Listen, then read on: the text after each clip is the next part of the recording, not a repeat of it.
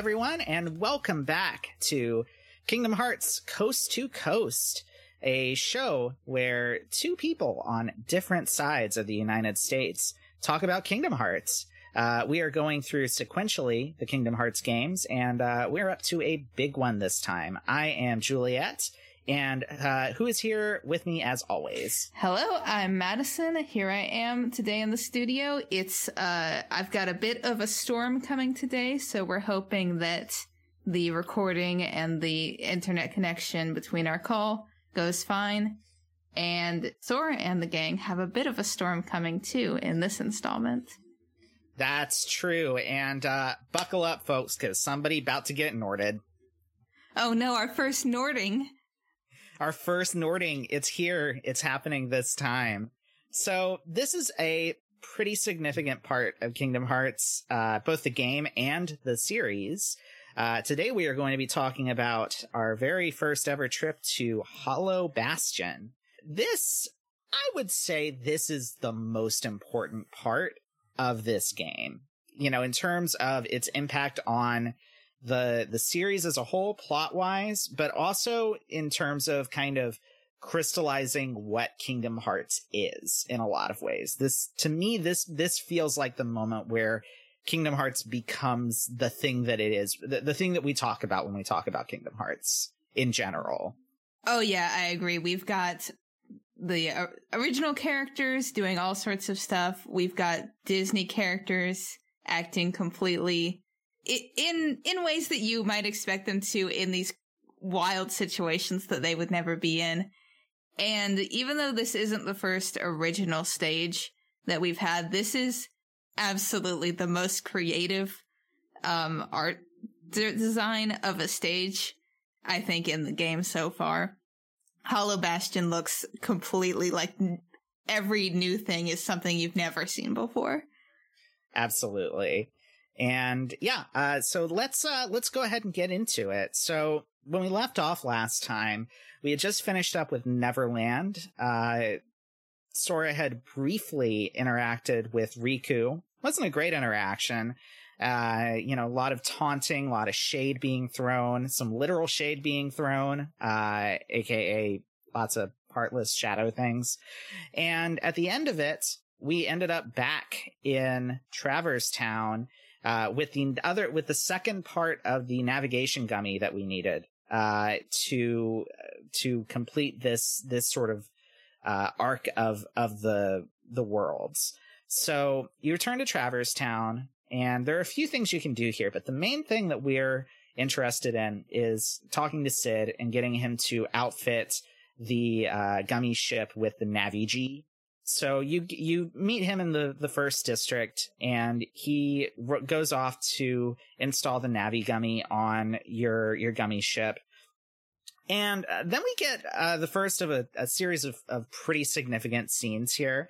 Uh, this is one where Sora, Donald, and Goofy are just kind of standing around, and Sora is feeling feeling pretty down. And we get actually a nice callback to the their kind of initial meeting with Donald and Goofy bullying him into not expressing any sign of negativity. That's right. That's how this very healthy friendship works. And yeah, while they're kind of just having this moment, Sora starts tripping out.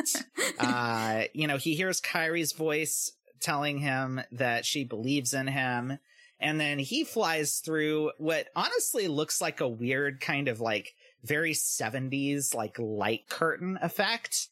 Uh, and is suddenly somewhere we haven't seen before, but which we're going to see again really, really soon. It's a library and there is a little girl uh, talking to an old woman who uh, kind of tells tells the the little girl a story while Sora is kind of floating in in this you know kind of the air above them. Uh, he's kind of ghostly here, and she she you know tells this story that is once again uh not getting too far ahead of ourselves one of the foundational pieces of Kingdom Hearts lore that is going to be eventually embellished in a really a bunch of really extreme and strange ways uh, as the series goes along. Uh, and it's a story about how in the beginning there was light and the world was unified and good and everyone was happy, but people started to covet the light. Uh, they started to fight over it and darkness grew in their hearts. And eventually the world fell into darkness and everything sort of went away, but there was still light in the hearts of children. And those children rebuilt the worlds as we have them now, all kind of disconnected from each other, uh, closed off because none of them are, are, you know, together. There's just a bunch of different little lights out there. But that someday a door will open to the original light and the darkness that surrounds it, and all the worlds will be one again. And uh, obviously, the little girl here is is Kairi, and Sora is very surprised by this when he discovers that. Uh, and also, there's a couple of little shots here that are just like presumably Sora, but they are from like little girl Kairi's perspective, and uh, that's gonna pay off in a few minutes as well. But then we're back with uh, Donald and Goofy. The Navi Gummy is installed. Cid warns us that there are a lot of Heartless where they're going, so they should probably watch out. Uh, and yeah, then it's it's kind of off to off to this actually the the second to last gummy ship sequence of of the whole game. Woohoo! You know, Cid says that about the Heartless as if every other place we've ever been to isn't absolutely infested with Heartless. I know, right? They're literally endlessly spawning everywhere. Like the only place where they're not is is like the small courtyard where he lives. well, I, I guess he's gone soft. I guess so, yeah. But to be fair, there are a lot of heartless in this level. There are a lot of heartless, and they're pretty strong heartless too. So you know, fair fair enough. Um, and yeah, so I actually do want to say I kind of like this gummy ship sequence because it's it gets a little more representational of where you're going as it goes along. You get like these things that are less abstract and more like big, like weird castle walls that you're flying past. And it's got that sick and music. It's got that sick music. It's got like kind of a, a, a sort of more kind of intense martial sounding version of the gummy ship music. Like you hear that start up. Uh, yeah, and it's just, you know that something is going down this time uh, at the end of this, you get to Hollow Bastion. And Hollow Bastion, just even from the like kind of small version of it that you see from the gummy ship, looks buck wild. Like it is so different looking from everything else in this game so far.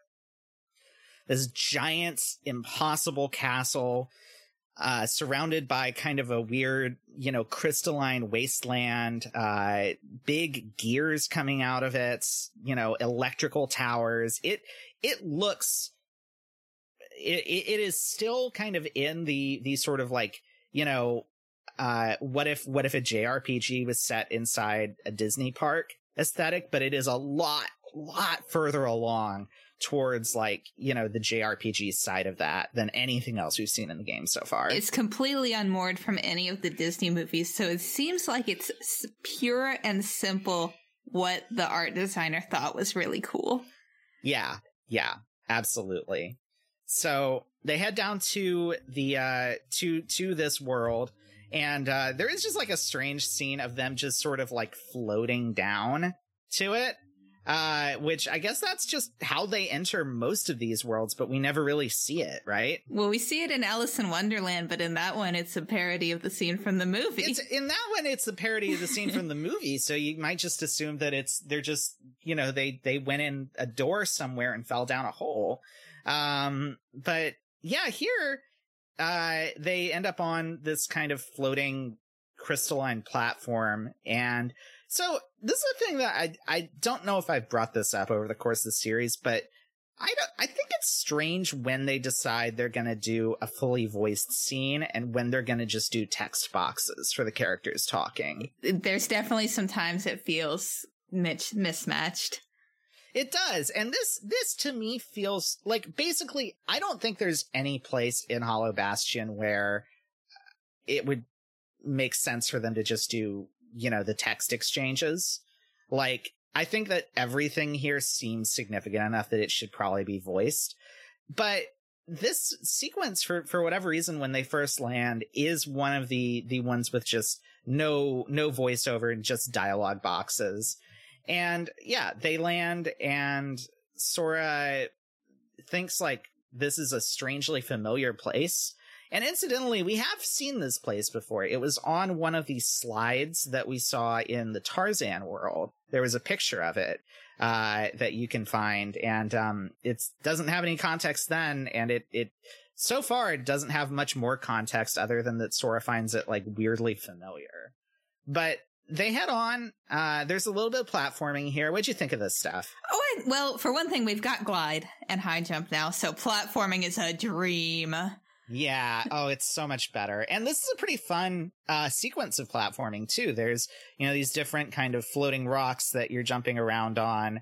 Uh, they're kind of bobbing up and down a little bit, but this, this area is nicely kind of widened out from a lot of what we've seen in the game. So it's like you're not getting, you know, wrong footed by the camera. It's, it's just kind of all working right here. Yeah. There's no walls for it to run into. And I think actually I, I didn't fall, but the water underneath you is actually solid water. You can walk on it, so there's no water to fall in. Yeah, no. And yeah, just the having having both glide and high jump makes so much difference. It makes it so much less annoying to fall down somewhere because it's so much easier to get back up to wherever you wanted to be. I was even brave enough to go after some of the chests that are yeah. floating around. Yeah. Actually, one thing we didn't mention, but the game really strongly implies that the time between leaving Neverland and going to Hollow Bastion is the time to go back to the other levels and like mop up stuff that you didn't get to do there. That's right. Goofy uh, is like, maybe we should go around and finish some of the things we started so we'll be strong yeah. enough when we get to Hollow Bastion. Yeah. Uh, very strong, even though this isn't literally the game's last level, very strong, uh, point of no return, final level energy to this whole thing. Yeah, I feel like it kind uh, of fakes you out. It does kind of fake you out. One thing that does happen is that after this, I understand why they do that there, because after this, uh, the, the monsters you see in Hollow Bastion are just everywhere mm. in all levels. So like actually going back to them does, it, it is kind of you are going to be facing more challenging enemies, but uh, you know, this also is not is this is not a point of no return like it sort of implies it might be. Well, so. that and also after this you can never fully trust Goofy and Donald again. Yeah, that's true. That's true. The bond, uh, even though repaired, is never, never really gonna be the same after what they do to you here. So, uh, that's not true for Sora. I think Sora. Yeah, Sora probably forgives but, them one hundred percent right away. But I, yeah, I, I I do not. Um, so yeah, Trinity Trinity my butt. You know, whatever. yeah. Um, yeah. So you go through a little bit of platforming here, and you get to uh, a, a kind of gazebo, I guess, that's sort of floating in in the path here. And here you get a scene that introduces this level's guest character. And it is the one that was sort of alluded to last time, uh, with Maleficent saying that there was just, you know, some, you know, interloper there. It's the Beast from Beauty and the Beast. Yeah. And we're not gonna, and we're not gonna go into the whole history of Beauty and the Beast because there will be another time. Uh, it's probably more appropriate to do that. But yeah, he's here, and this is this is the most creative use of a uh, uh, a, a Disney guest character party member in this game too. Yeah, it's definitely a a different sort of situation than they see than we see in the movie. And um, I feel like actually what goes on in this game is a little more romantic than a lot of what yeah, happens I, in the movie. I love that movie a lot. Of, uh, but, I but Beast but is, is very, you, yeah. he, you know, that's a, that's a good monster boyfriend in this game. That's a that, that's a good monster boyfriend for sure. So yeah, uh, we see a scene where the beast encounters Riku, and you know he asks, uh, you know Riku asks the beast how he came to be there, given that he doesn't have a ship or any other means of travel. And the beast says that uh, when their world fell into darkness, Belle was taken from him, and he just he just beasted out basically. He just followed her. He he believed he would find her and somehow his willpower was enough to just you know bring him through the darkness unscathed to to where she is and so he's, cool. he's got he's got it's so good and he's got good logic here too. It's like i believed i would find her. I'm here. Therefore she must be here. Yeah. Uh he he's right too actually. And uh yeah so this is just i think this just goes to show that beast is is way stronger than simba or bambi or uh any of those other punks. Uh mushu i think mushu's a summon right? Yeah i don't think i've gotten him yet but he probably yeah does but he's show up. he's a he's but a, whatever yeah. you got turned into marbles the beast just like teleported himself through time and space. Yeah not it like it's a big deal hard, whatever they weren't in Um, love. Well i guess simba's in love. But um oh well. Yeah, you know. Uh so yeah, you know, Riku's like, you know, come and come and come and get some, come take her if if you if you can get past me. Uh and then he just fucking cuts the beast with a sword. Like we don't actually see the cut, but he starts doing that cool anime running thing at him with a sword. And uh, then the beast is falling down the next time we see them. yeah Uh, he wasn't actually that cut. strong it turned out riku No, he got beat by a child with a really pointy uh, bottle opener. to be uh, fair riku's basically. really strong Riku's really strong. So, uh, Sora, Donald, and Goofy come up on this just as, as I guess Riku's about to do like a killing blow on, on the beast. and they get in the way and, you know, tell, tell Riku that, uh, you know, he, he needs to, he needs to back off.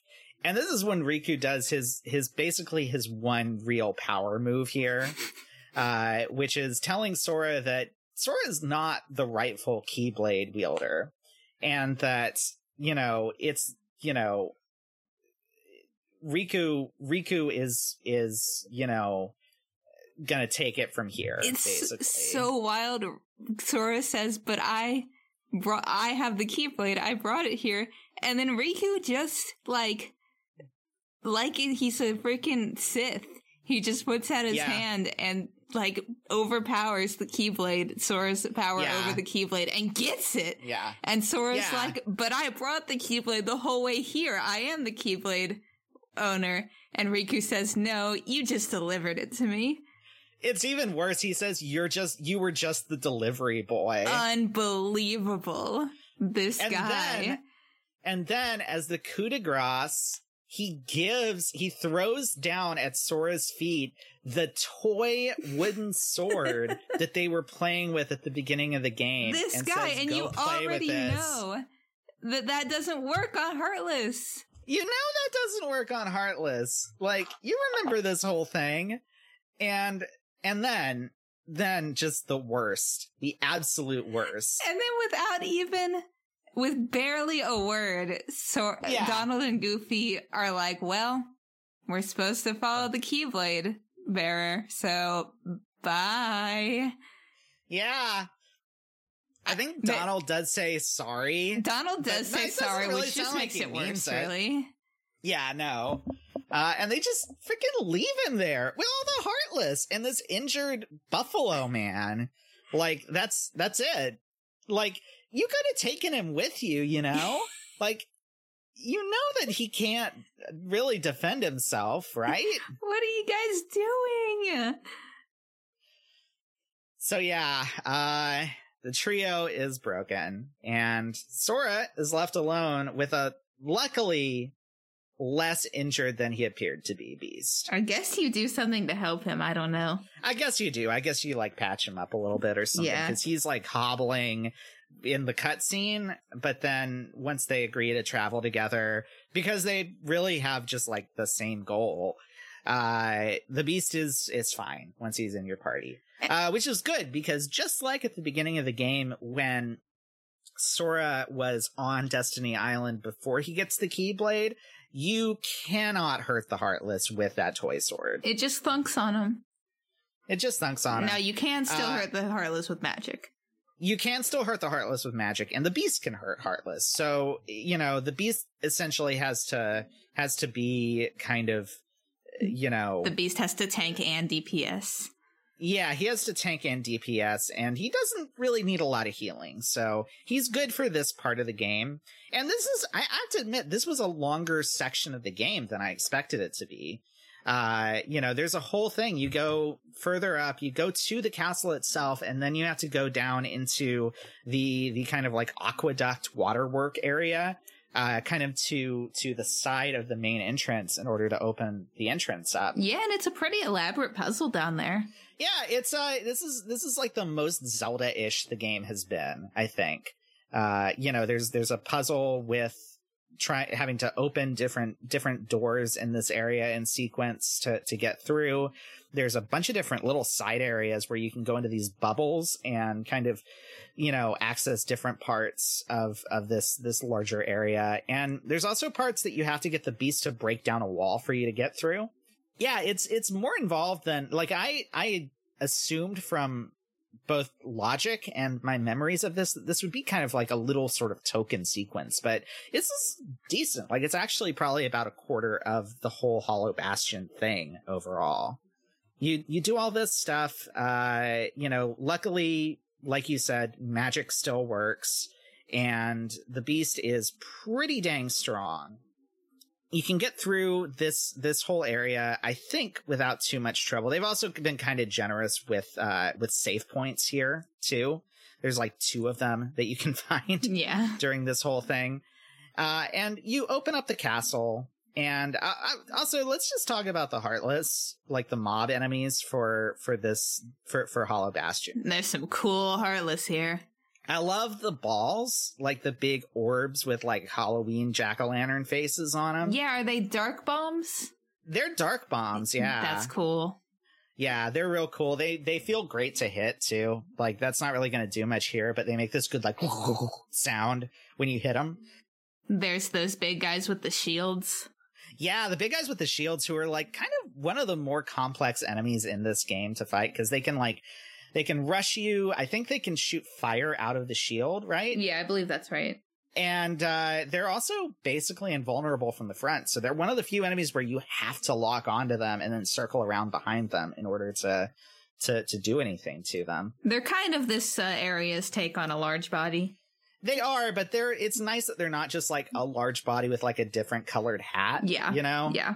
Uh, which is pretty much what all the other large bodies are. Yeah, this this one actually this level starts bringing in notably different, notably redesigned versions of some of the the enemies, like the uh I don't know what the the class of enemy is called, but the little like flying wizard guys. Yeah, there's there's something here that's like those, but behaves differently. There's something here that's like those, but it's different. Like it teleports. It's kind of bigger. It has more more moves it can use, and uh, there's also a version of the kind of like flying soldier type that is like much beefier and can can do these like diving rushes at you. So yeah, there's some really good ones here, and I just I really enjoyed fighting. Yeah, and them. it's uh there's not there's a couple parts where you're kind of in danger of falling, um, but usually it's not such a big deal with these heartless that you you can jump around and hit them as much as you want, and you're not too worried that you're gonna jump off the level and have to go wind your way back. Which, uh, once again, just so nice Yeah. when they take that into account Yeah. in this game. there's even some invisible barriers to stop you from falling off ledges, which is a great luxury. it's beautiful, yeah. Some some sort of fantasy OSHA clearly had a, a say in the design of this building. That's right. This this one is much more up to code than like the interior of the whale was. so you get back uh, to uh, you go through a whole thing to unlock the gate, and then you go back to the gate and uh, head inside. And here's where we get what I think is is essentially this. This is basically the scene where I think the game try. I think this is basically where the game justifies its entire structural conceit. You know, where it kind of tries to make its biggest, most clear eyed statement about like what it is about. You catch up with Riku uh, Donald and Goofy, which feels weird to say. And uh, Sora basically challenges Riku, and Riku's like, "What? You got nothing. You can't fight me." And Sora says that you know he that he says a really dark line here actually, which is that the darkness may destroy his body, but it'll never touch his heart. he's uh, he's been through a lot. He's been through a lot. Yeah, Riku's like, well, we'll see about that. He's totally gonna kill Sora. He's totally gonna kill Sora. He fires a bolt of dark energy at him, and heroically, I guess, Goofy appears in front of Sora and blocks it with his shield. He won't just stand there and watch Sora be executed. That's right. So I guess he's not the worst friend. This is the line for Goofy. right. And this is why this is why I give Goofy kind of a little bit more um a little bit more more uh leeway here than I do with Donald. Sure. does need this this heroic example from Goofy uh in order to snap him out of being incredibly shitty to his friend. So, yeah, Riku tells uh, Goofy that he's betraying his king by not staying with the Keyblade Master, which is him. And Goofy's like, yeah, but Sora's my friend. So, apologies, I guess. Uh, then Donald uh, joins him. He he does the the all for one and one for all thing in the Donald voice, which I'm not gonna do because uh, nobody nobody wants that. And then Sora gives uh gives a speech basically. He says that you know he doesn't need the Keyblade because he he understands where his real power comes from, and that by traveling and meeting all of these people and having all these different experiences, his heart and the hearts of the people he's met are connected. And that if, you know, they think of him sometimes, then, you know, they're still connected even if they're not together. And that, uh, his friends are his power. That's the core of, of, you know, this experience that he's discovered. And that basically just wills the Keyblade back to him. The Keyblade's really impressed. The Keyblade was won over by that speech. And it was a good speech. You know, I, I don't know that I can really say that Kingdom Hearts ever again tries to really justify like the place narratively of going to all these different Disney worlds and having these more or less not connected to the main storyline adventure with all these different characters. But here it's sort of built up as this whole thing where everybody grows by by connecting with other people. You know, that that honestly really works for me. If this game's going to have uh, a thesis statement that's like more specific than just you know believe in yourself that that really you know kind of works for me even though it's still pretty simple. And th- this to me feels almost like this is basically the climax of the game. Like much more stuff will happen after this point but to me this feels like kind of the moment where it tries to sort of bring it all together. And then you fight Riku. and then you fight riku. It's a real easy fight. Yeah. uh, he's just riku. He's not empowered or anything and you have you have the lads with you so oh also the beast gets kind of taken out of the way here by an illusion i guess of belle I guess it's an illusion. She appears for a second on the other side of a door, but then poofs and she's a heartless and the beast leaps after it and gets locked out. Uh, and he's, he'll be back in a minute, but he, he's fine. so i want to actually talk about the beast's voice a little bit i didn't look up the credit for this but there's no way that's the same actor from the movie right Probably not. Um, I mean, he honestly doesn't have a ton of lines, and this guy is doing like a fine job. It just like I don't know. It just it just sounds like generically gravelly to me instead of it's a perfectly good Batman it's voice. a Batman voice. It's a good Batman voice. See, it looks like no, that's Jeff Robby Benson. He doesn't do anything else in the game.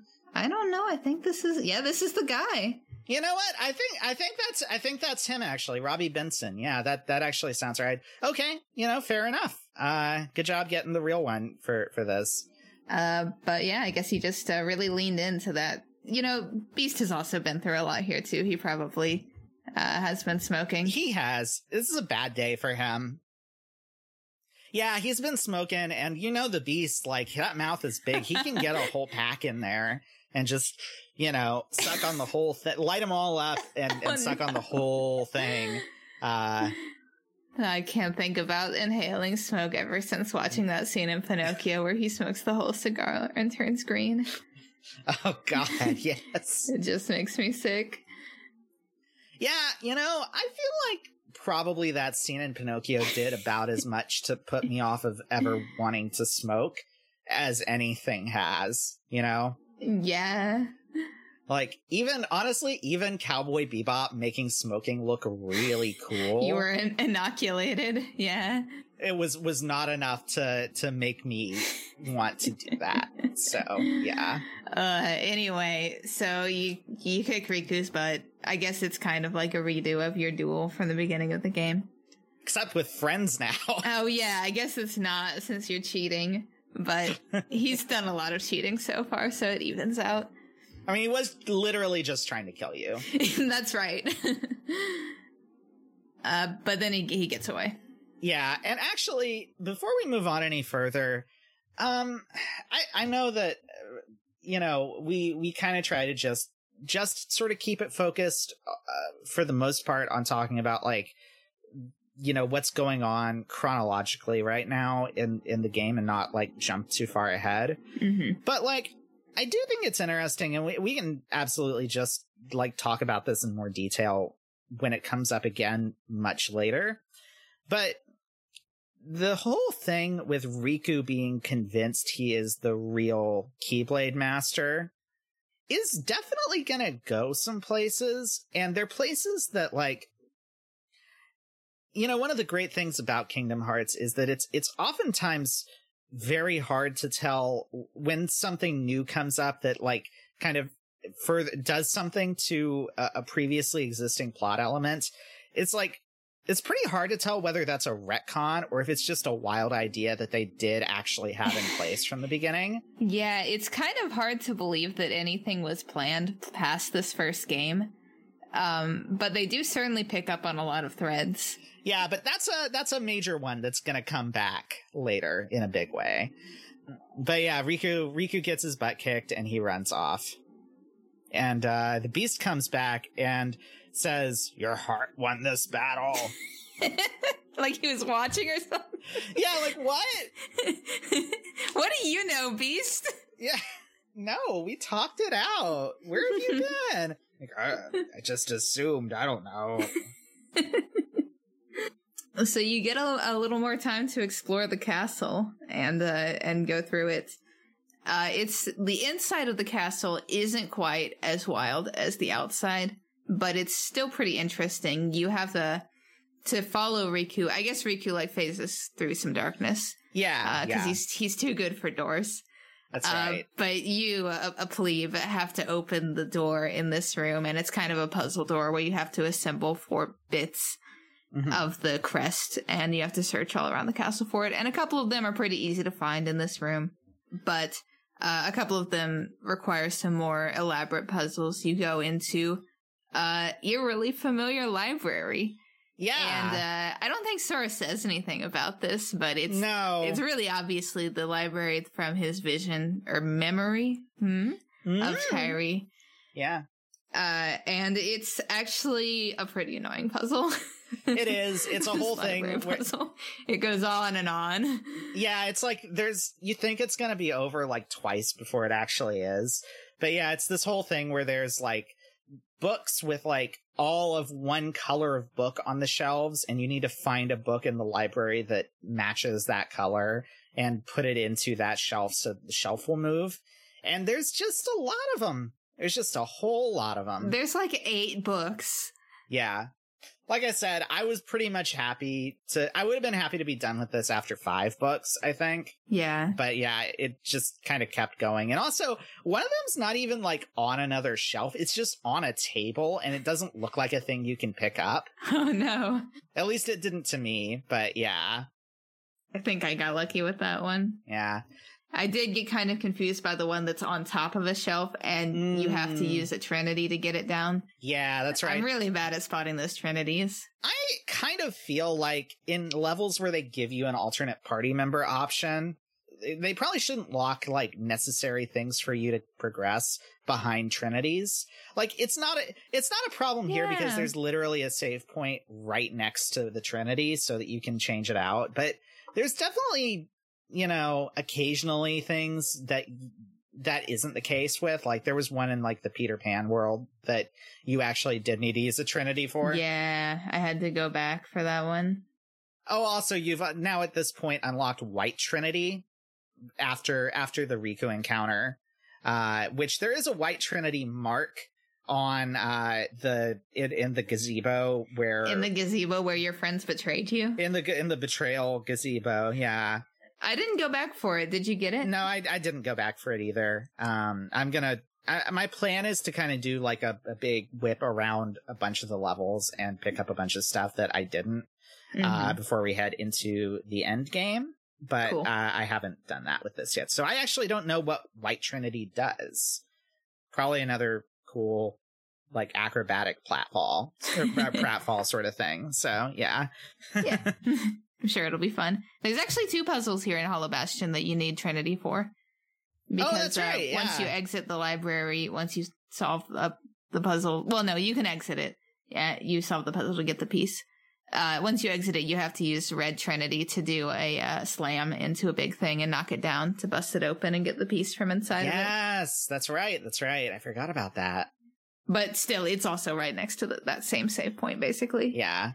So it's not a big deal. There's also a couple puzzles here in Hollow Bastion that you gotta solve with magic, which I like a lot, and I, I kind of think they could have done more of in the game. Yeah, the like the thing where there's the uh the floating treasure chests that you have to use gravity on to bring down. I liked those. Actually, I was kind of hoping that the gravity using gravity to to bring something down would would come back a little bit in the uh the Maleficent fight that's coming up. I was sort of disappointed that that was not a thing that you could do with her when she's on her floating platform. I agree. I also thought that that that, that would work, but that's okay.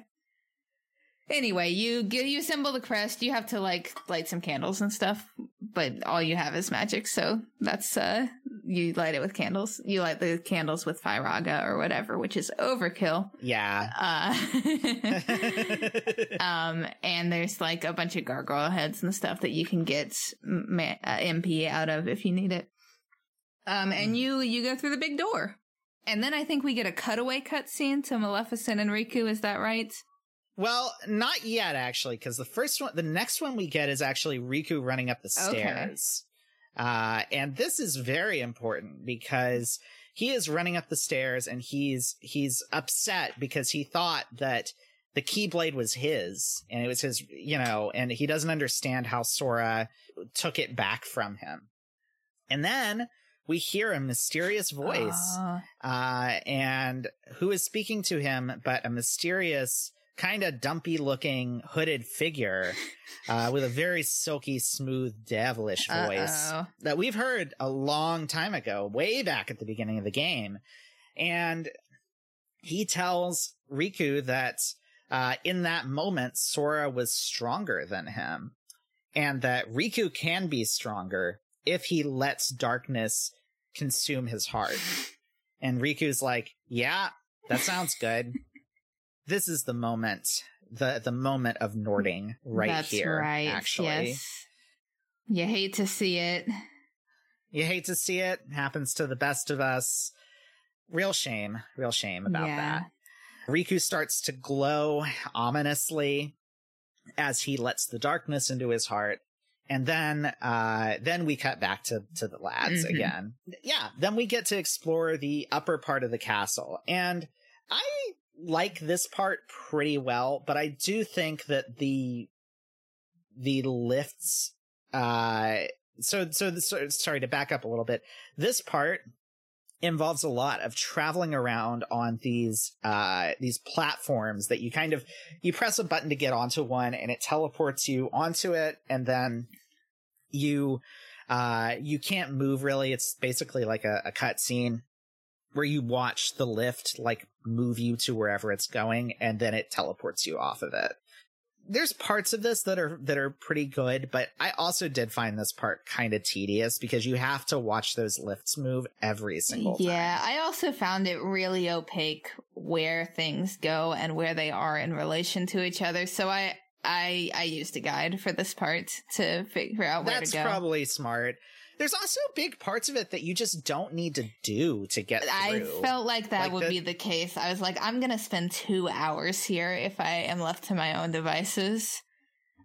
I just barely got through it. My next step would have been to do the guide. But yeah, like the biggest offender, honestly, is there's this lift that you can actually access from the library that's not even in this part of, of the, the thing that, uh, will take you all the way up this really long, you know, lengthy trip to basically nothing.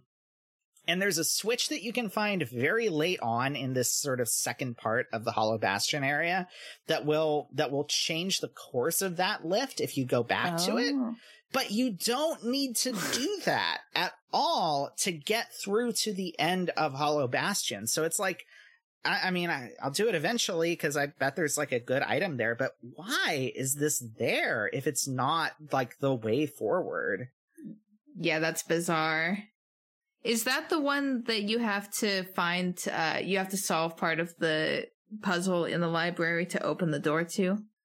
Yes, that is the one. It better be a really good item. It better be a great item. It better be like a new keyblade Yeah. or something, honestly. Yeah, yeah. So, yeah, the lift gate, the, the, the, the, um, the, I don't know, lift stop part Yeah. of this is not my favorite. Um, you do get up to kind of an upper area that is a little bit more neat where you have to move parts of this big crest that's on the front of the castle up and down in order to to sort of climb up to to get to the the chapel area that's at the very top of the castle which is actually where you're trying to go. Yeah. uh that's a little bit better. And you know i got a little turned around in this part but honestly i think just the fact that hollow bastion is more spread out like it's geographically bigger means that it's sort of more fun to move around in because it, it doesn't feel as cramped and the camera does not get in the way nearly as much but yeah, I would say, you know, if you're playing this part, just use a guide. Don't do what I did. It's not worth it. Don't be a hero. But yeah, so you get up to the the top of the castle, and then we do get another cutaway cutscene to Maleficent sort of presiding over this hall where the princesses are in these sort of weird suspended animation capsules. And Kairi is unconscious there as as she is, as she do, uh in in the a capsule that's sort of floating in the middle here. Riku comes in and says in a different voice, a voice that sounds like his and the mysterious person he was speaking to before layered on top of each other. You know, says, you know, ah, yes, the final door is open. And, you know, there is indeed a, a big, uh, sort of, you know, keyhole crest shaped portal in the middle of this room that, uh, that is, is sort of, you know, has like beams of light going into it from all of the princesses. And yeah, this guy is clearly not Riku anymore. Yeah. And yeah, he has some, a little exchange with Maleficent, kind of warns her about the fact that like, you know, if they open this door, Heartless are going to overrun this world. And she's like, yeah, whatever. That's cool, actually. and yeah, she says that she is, uh, the mistress of all evil and she's going to, she, she's going to use the darkness to rule all worlds, which, uh, you know, I'm, I'm sure is going to go really well for her. Sure. I mean, probably would go really well for everybody. I don't know. Yeah, why not? Sure. Sure, Maleficent. Go ahead. Uh, she'll certainly get that chance, I'm sure. Yeah, definitely. Then she uh she notices that the boys are coming and she tells this Riku-ish person to stay and guard the princesses. Riku also alludes to the fact that the door isn't opening because Kairi doesn't have her heart, which I think is the the first time that anybody said that in this game. Yeah, I don't think Riku's the only one who really would have realized that, and he would never admit that. Right, yeah. And that yeah, without her heart, uh she'll never be able to release her her true power. Does Riku show does uh not Riku show off his fancy new toy at this point? Yes, he does. He shows off the fact that he's got a new keyblade. Uh it looks exactly like a big bottle a, big like, you know, uh like, like a can opener. Church key can opener thing basically. But it's really cool. It's really cool. It's no, I'm I'm sure I'm kind of underselling it. Like it's it's actually really cool. It's spiky. It's black. Uh, it looks like it could hurt something, which is not a thing that any of the other keyblades in this game so far have looked like. And it does match his really dorky outfit, which is which is also really cool. Of course, it's not dorky. It's cool. He's got a no. it, it is a buck wild outfit. It is it is like um I'm trying to think of what it reminds me of. It's like a really muscly, like Eva plug suit. Yeah, but it's got kinda, like it's got those muscle you know? fibers all over it. Yeah, yeah. And it's got like a grass skirt component. Yep, it does. It, it has that. It it works. I'm not really sure why it works as a look, but it it does for me. And um, yeah, he he looks genuinely menacing, despite the fact that he comes up to Maleficent's like you know stomach level basically. And yeah, he's got a key blade. Uh, it's a new key blade. It's dark and dangerous. And yeah, he, he kind of shows it off to, to Maleficent. Uh, and she's, uh, you know, suitably impressed, uh, as she heads off to, to deal with Sora and, and his, his friends. The next thing that happens is very funny to me because it's, I, I feel like a really, classic thing for games from this time, which is you're given control back of Sora. Uh, and then literally all you do is walk down a like hall. step is, is walk like, it's not even all of the hall. It's, it's like you take like five steps down the hall and then another cutscene starts where Maleficent confronts, uh, the boys. Yeah. There's some posturing from her, from them, uh, you know, from both sides. Uh, there's, there's some threats made. Things are said. Things are said. Then, yeah, uh, you fight Maleficent, uh, a thing the game has been leading up to for a long time. Maleficent is really uh, the only character aside from aside from Riku essentially who is a constant presence in this game. And yeah, here's here's um the first of a couple of a couple of fights with her. And I got to say really easy fight. Yeah, this fight's pretty underwhelming. We were talking earlier about wanting to use the gravity spell uh, during this yeah. fight, and it's because Maleficent spends most of it floating around on a little wheel. Uh, with like a yeah, fire underneath like, it, and you gotta you spend most of the fight hitting the wheel, which is like kind of yeah. not cool. No, it's not. It's and, and, like this area that she's in, it's like this long kind of dark hallway, and she kind of just moves back and forth up and down it like a Roomba, basically, uh, firing, you know, bolts of, of dark energy at you from, from on top of this, this floating wheel. And yeah, you, you have to run the, the wheel's HP down and then it'll fall and you can jump on and hit her a bunch, uh, until she pushes the wheel back up into the sky with her magic and you do it again. And yeah, like it's not like this fight is hard in the first place, but like the gravity thing, if that had been a thing, uh, which just to, to be a little more clear about that, throughout Hollow Bastion, there's these treasure chests that are floating on like tiny platforms and are not accessible and in order to to reach them you have to lock onto them and use the gravity spell which makes them heavy. So they come down to ground level and you can open them. And it just it would have been nice to see that here because both because it would have been like a cool payoff for like people who paid attention to the level design and also just because it would have like given this fight a little bit more of something to it. It uh, it really just feels like kind of a low rent version of the first Ursula fight. Yeah, it kind of does. Uh, I'm pretty thankful that it is not nearly as fiddly as the first Ursula, Ursula yes. fight. Uh, but yeah, it is. It is that same kind of idea essentially. Uh, but also it is it is intentionally, I think, meant to be just kind of a prelude to the real fight with Maleficent. Right now, after you defeat Maleficent in this fight, just like in the movie, she uh, transforms herself into a huge scary dragon, which is very cool. It is very cool. Though interestingly here it doesn't I don't know if it's voluntary here. You know, I don't know if it's voluntary in the movie either. it is that's that's a good point actually. I haven't watched the movie in a little Yeah. while. Maybe that would have been the right movie to rewatch before this uh before before this this episode. Yeah, maybe so. Oh well. Oh well. Um but yeah, so you beat Maleficent and she goes limping uh breathing really hard. She looks like she is messed up. She goes limping back into the chapel uh chamber or the the the chamber where where Riku is. The boys follow that follow her and in order to uh kind of just show off his new power, Riku, who Sora pretty quickly clocks as not Riku, shows off the fact that his Keyblade has the power to unlock hearts by just straight up stabbing Maleficent in the chest with it. Just ices her. Uh, and at first she's like, hey, hold on a second.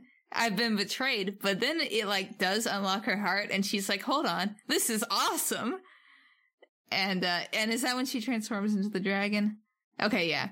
So that doesn't happen in the Yep, movie. the darkness, the true darkness. yeah. And then and then yeah, she she transforms into the iconic giant maleficent dragon. Uh which looks good here. It it is a a, a great image. Uh and I I think that it looks just about like it should here. Uh maybe it's not quite as big as I would have Yeah. thought. But it's well rendered in CG. it's it's well rendered and uh then you fight her and this is uh definitely a much more challenging fight than than the fight with with just you know maleficent on her own. Yeah, certainly uh, Donald and Goofy found it a much more challenging fight because they spent most of the time dead. yeah they sure did. Uh yeah. No i i did die on this one uh a, a couple of times actually. Uh but yeah this one you know there's a lot of having to stay out of the way of some attacks that can get you into a really bad stun lock and she has a lot of life so yeah this one I, i've ended up playing it kind of pretty conservatively eventually and that got me through it without too much I trouble. realized that it had been a while since my last save, so I went into this fight like there's no way I can die and redo that previous fight again.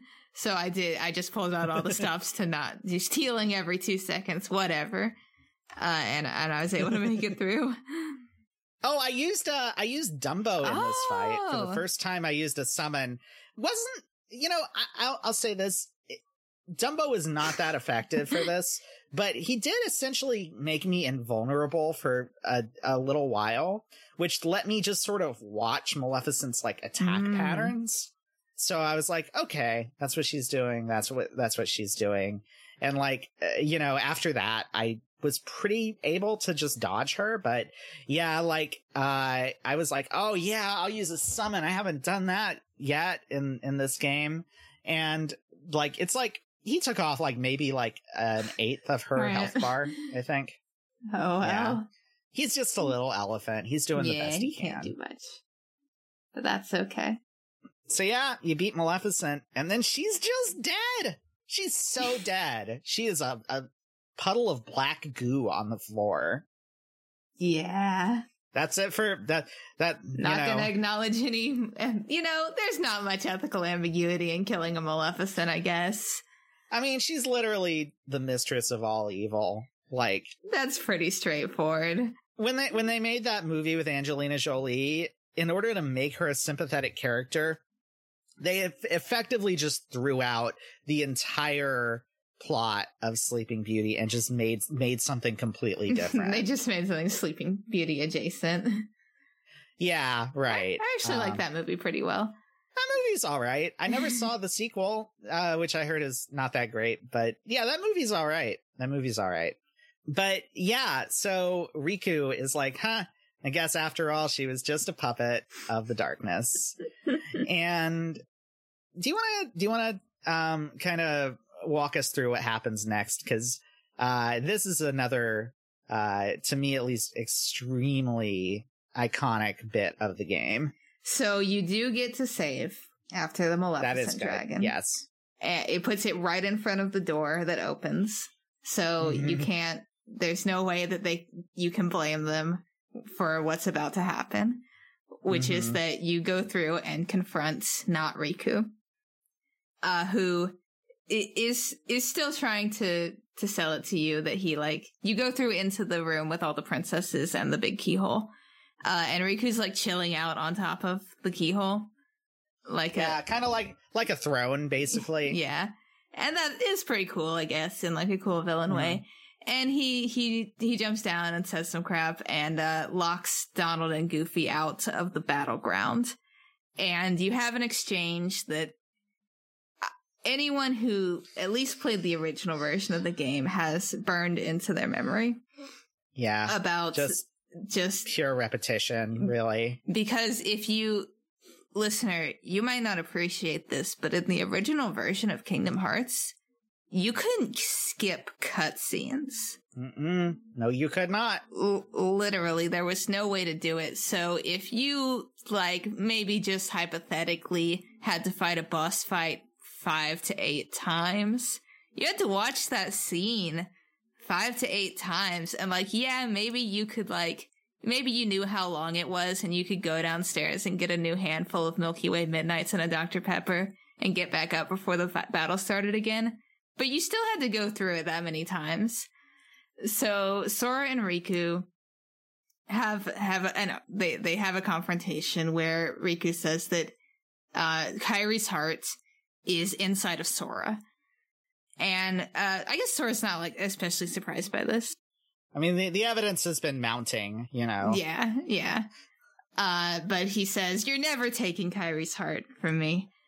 Uh, and uh, this this this little exchange, this argument segues into a one-on-one battle with Riku, which I guess is really like the fulfillment of your duel at the yeah, beginning of this the is game. this is the the yeah the end point of that that thing that started there essentially. This was to me in the original Kingdom Hearts. I do not know if they've done some difficulty balancing that's different in the final mix version. Absolutely the hardest fight in the game. They had to have done something right. We weren't that bad at video games. We weren't that bad at vi- we played other video games. We beat other video games. We beat this game eventually. Like how is this Uh. so hard? I had no trouble with it this time. Like I I only had to heal once. It was fine. I don't know what I maybe like there there's certain attacks. Riku's all powered up now because he's got all the powers of darkness. Um, so he does like he's got um a pretty predictable attack pattern, or like he really telegraphs his moves. So um he he goes through certain patterns of attacks, and he does like an area of effect attack that you can jump up and glide over for the most part you can dodge most of his attacks pretty easily while still managing to land some hits while he's winding up. Mhm. Uh, he gets a little more aggressive as his HP goes down, but it's it's really not that bad, and this is just baffling. I know like when I played this originally, you know what I had to do to beat him originally? What? I so so the keyblades have slightly different animation timing. Like the different keyblades have different animation timing. And I realized that for whatever reason, using the strongest keyblade that I had access to was like putting me inside like the kind of like the hit zone for Riku's attacks too frequently.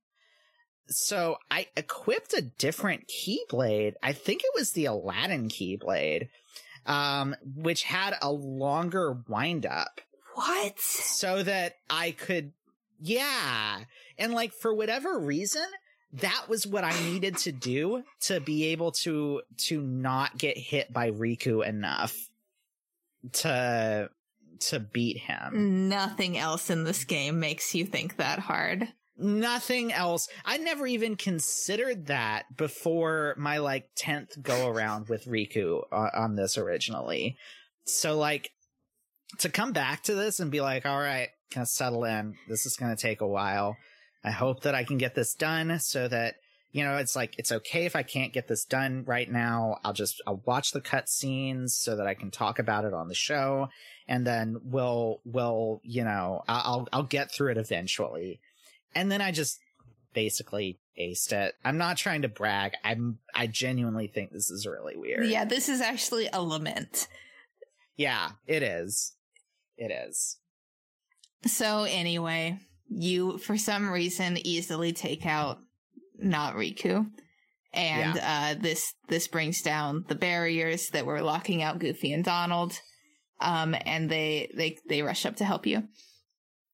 And um Riku's not having such a good time after being beaten No. by you. Yeah, he's he's not having a good time at all. Does he try to get you, or do you, So, or or do you, do you do your other thing first? well, so the thing that happens here is that Sora's like, "You're not Riku. Who are you?"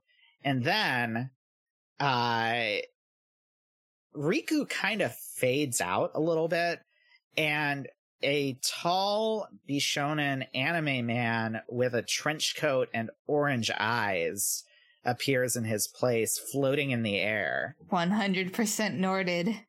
and hundred percent Norded, and he introduces himself to you as Ansem, the Seeker of Darkness, which we haven't really talked about the Ansem reports very much, but Ansem was mentioned much earlier in the game by Aerith. That's right. in The- Traverse Town. Those characters are trying to collect Ansem's reports to find out what's going on, and you'd be forgiven because- for never once thinking about him again. Yeah, but Ansem, uh, we were told, was a very wise man who was the the leader of uh, the world that the Final Fantasy characters came from, and that uh, you know they were trying to find the reports that he assembled on the darkness and the heartless and and all of it, keyholes, everything, uh, and um, it turns out, yeah, he's uh he's this guy He's a real bad sort guy. of.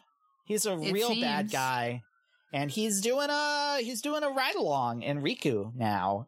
So that's not great for anybody, really.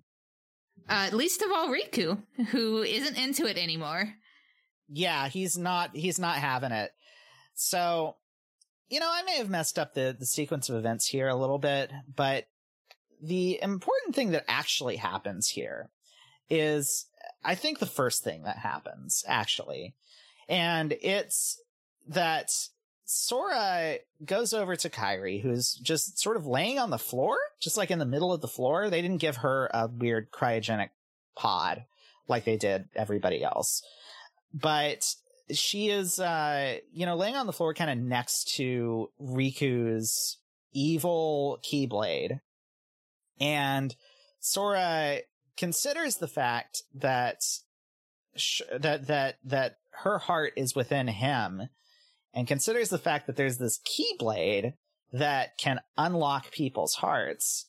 And then he picks it up and he gives a really big weird smile to Donald and Goofy and then just stabs himself in the chest with it. No.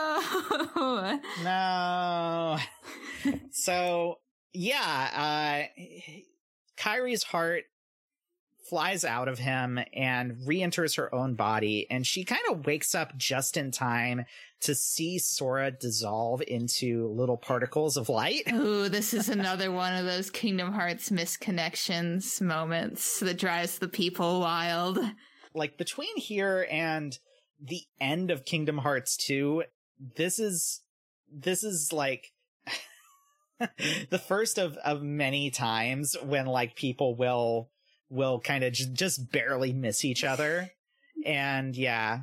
Well, not the first. This has happened a lot of times in this game already, actually. yeah, But it's- because we had all that wacky stuff in Traverse Town. Yeah. But this is definitely, I, I guess this is like a follow up to that, but now it's very sad instead of now funny. it's extremely sad, yeah.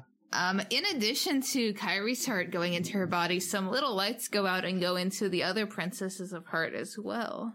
Yeah, from the Keyblade, I think, from Riku's Mm, Keyblade, which okay. kind of dissolves. So I, I think the implication, I guess, is that that was made up of of their hearts, I guess.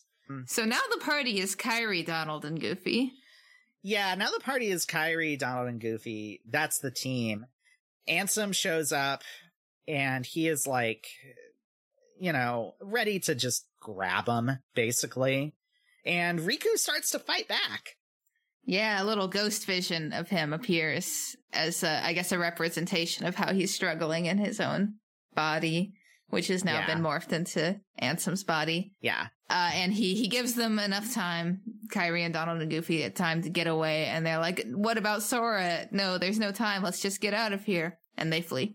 Um, but then instead of following them, we, you know, pan over a- into one of those little cherub heartless guys. Yeah. Who's this? We think. Who's this fella? Uh, but yeah, we're, we're in control of him now. Yeah, uh, he cannot fight. He cannot do really anything. But as him, you kind of just wander, wander back through Hollow Bastion. Uh, you can't open doors, so your options are kind of limited. But luckily, there are a lot of places that you can jump off of here to get back to earlier and earlier areas. This once again is a section that I that goes on for longer than I thought it would. Yeah, you spend a pretty good amount of time stumping around.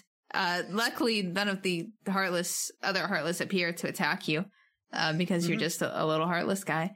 Um, but yeah, you, you kind of have to traverse quite a large amount of Hollow Bastion to get back to where you can do anything. Um, but it's fun. It's the animation is like not perfect with this little guy. He kind of clips to the floor a little he, bit. he does not he is clearly not like designed for this you know so but uh, but that's okay. Eventually, you do get back to the main room of the castle where um Kairi and uh Donald and Goofy are.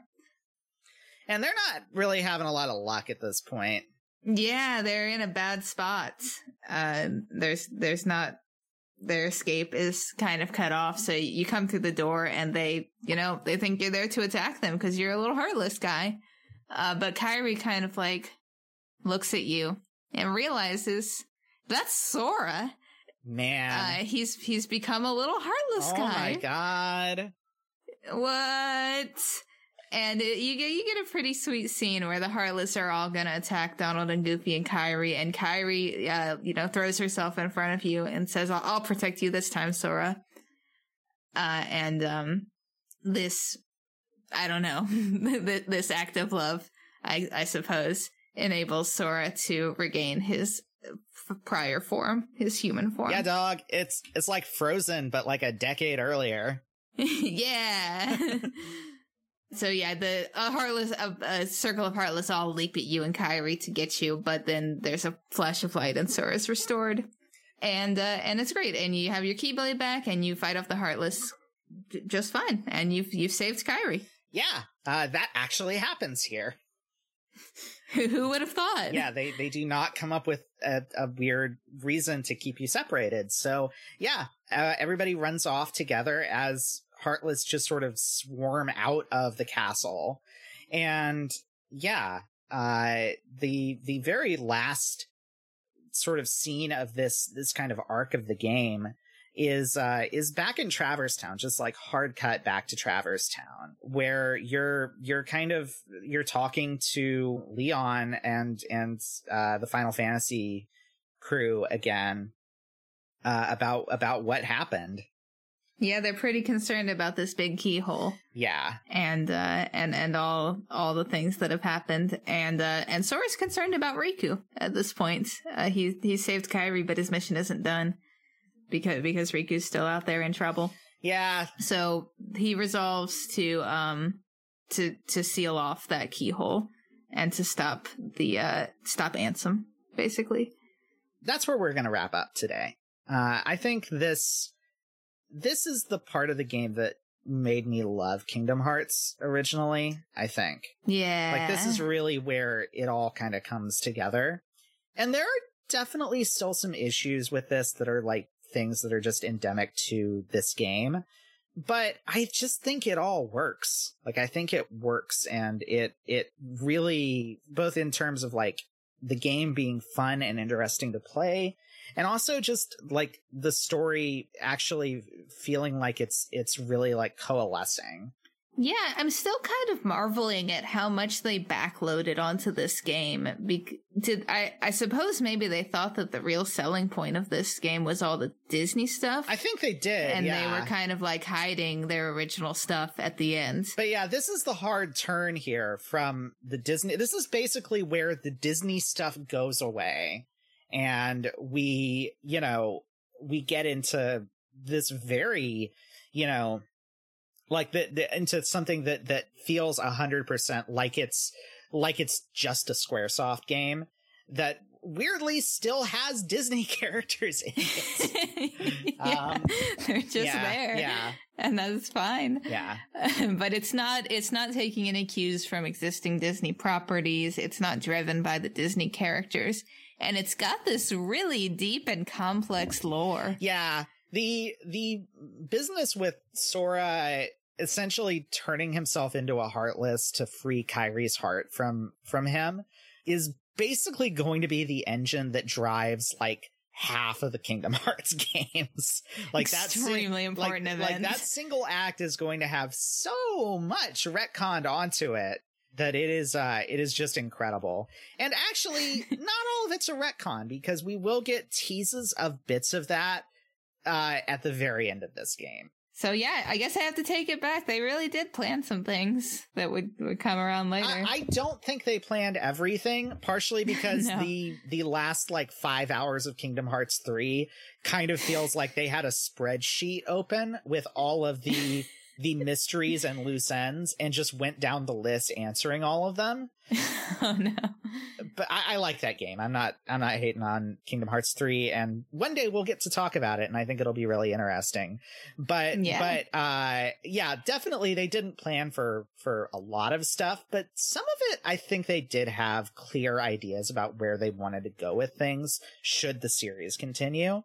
And yeah, like it's just I don't know, it's really cool to see this this part of the game sort of amplify all of the like you know the feelings and the the extremely like you know melodramatic uh the real sort of like JRPG stuff that's been kind of lurking around the edges of this game.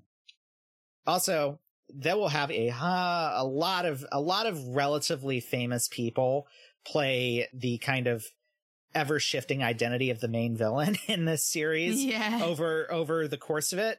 I don't think any of them are better than Billy Zane as Ansem. Like, But I, I really love Billy Zane's performance here. Yeah. He he gives it he gives it his all. yeah, he's he is in it, and it's great. I love it. Pretty screwed up that they didn't give you a hug Kairi button I agree. after she is in Traverse Town there though. Yeah, I I agree with that. They they really they really could have thought that one. I have a lot of bones to pick with Square Enix about Squ- Square and Square Enix about the amount of hugging that goes on in the game. Yeah, It's way too low, Square. it's way too low. It's way too low. Even in games that have like contextual buttons you can do uh, you can use for things like this one or Final Fantasy 15 for example really could have used really Uh-huh. could have used some hugging at key moments in that game. Definitely. Yeah.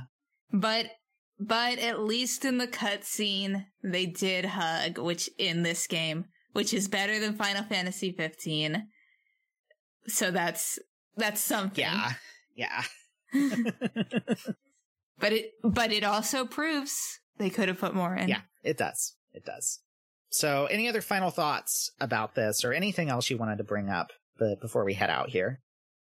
No, I think I'm ready to do a bunch of side quests. That's the way it goes. You know, we are coming up on what will well and truly be the the final act of of Kingdom Hearts 1. So before that, we are gonna side quest it up. Gonna go back to Olympus Coliseum. We're gonna find some puppies, probably. Uh, gonna read some Ansem reports. We're gonna do some Hundred Acre Wood. Ooh, it's gonna be a it's it's gonna be a, a lot of a lot of little bits here and there. Indeed. It's that's the best way to spend the last few moments before any JRPG apocalypse. Yeah, It's just doing absolutely. all the random stuff that nobody cares about in the world. that's right. Yep. but uh yeah, we'll we'll see you next time. Um you know, we'll just meet you wherever we end up. And uh, until next time, we hope you've enjoyed this. Uh, we hope you've enjoyed our our trip through Hollow Bastion. We hope you've enjoyed probably laughing at how bad we are at video game, how bad we were at video games like 19 years ago. Uh, and yeah, we we hope you join us next time on Kingdom Hearts Coast to Coast. Uh, until then, I'm Juliet. And I'm Madison, and we'll see you on the other coast.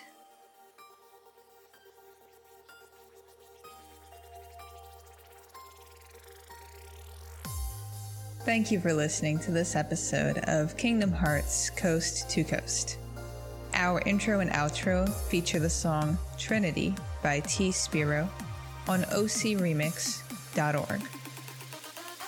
To contact the show, send us an email at kingdomheartsc2c at gmail.com. That's the numeral 2. Or follow us on Twitter at khcoast2coast. Again, the numeral 2. Remember to subscribe and join us again next time as we continue our adventure.